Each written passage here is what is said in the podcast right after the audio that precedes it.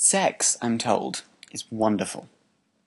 no, I've not been actually told that by anyone who's done it, but I hear it's pretty great. A few days ago, I mentioned that Kurt and Blaine on Glee would be having sex, and I was right. Rachel and Finn did it too. So if you're not a fan, tune out right now. The first time was sold to the fandom as just that a first time for two couples to be intimate with each other, truly intimate. It should have been, by all rights, magical. Was it? I really thought that the first time was to be my last time for Glee. Intended to give up on the show after this one. But I'm still here for it. Here's why. Not for the Finchel sex. Definitely.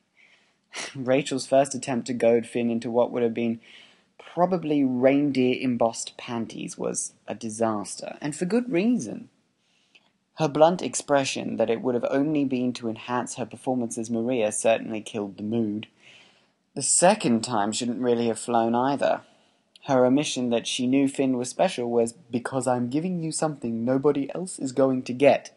Seriously, he's special because he has your virginity? Followed by an almost Jerry Maguire esque declaration of simplicity, should never have led to sex. Did she really want her first time to be a pity whirl?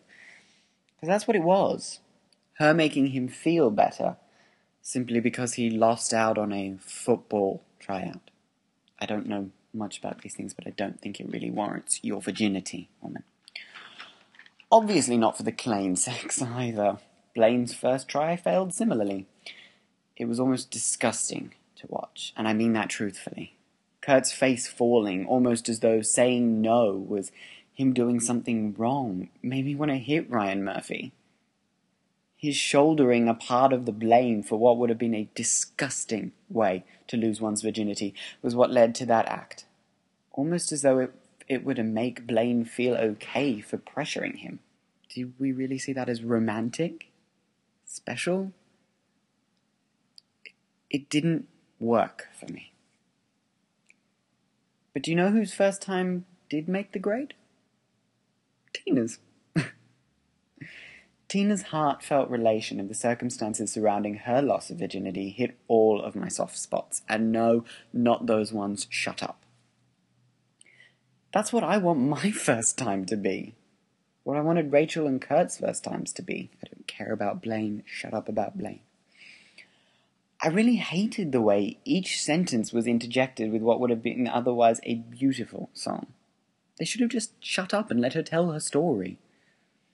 Tina Cohen Chang and her similarly, similarly last named boyfriend, Mike, who really delivered this episode, I've got to say, uh, his storyline has really been something fantastic to watch.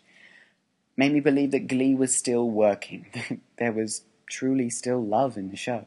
Talking today to a friend of mine made me feel so old hat about sex, actually as though wanting it to be poetic and beautiful was unrealistic. Rachel didn't help that, nor did Finn last year, or Kurt, or Blaine. But Tina did. That was the success of this episode. A few moments of chatter, not the overhyped sex. Underneath it all, there was that message of love. That message of if we find someone who truly wants us, who cares for us, they'll be willing to wait and they'll be willing to make it amazing. And that, above all else, gives me hope. Hasta mañana, interwebs. You can read more from me, as always, at a dry sense of humor. That's humor without a U, dot com.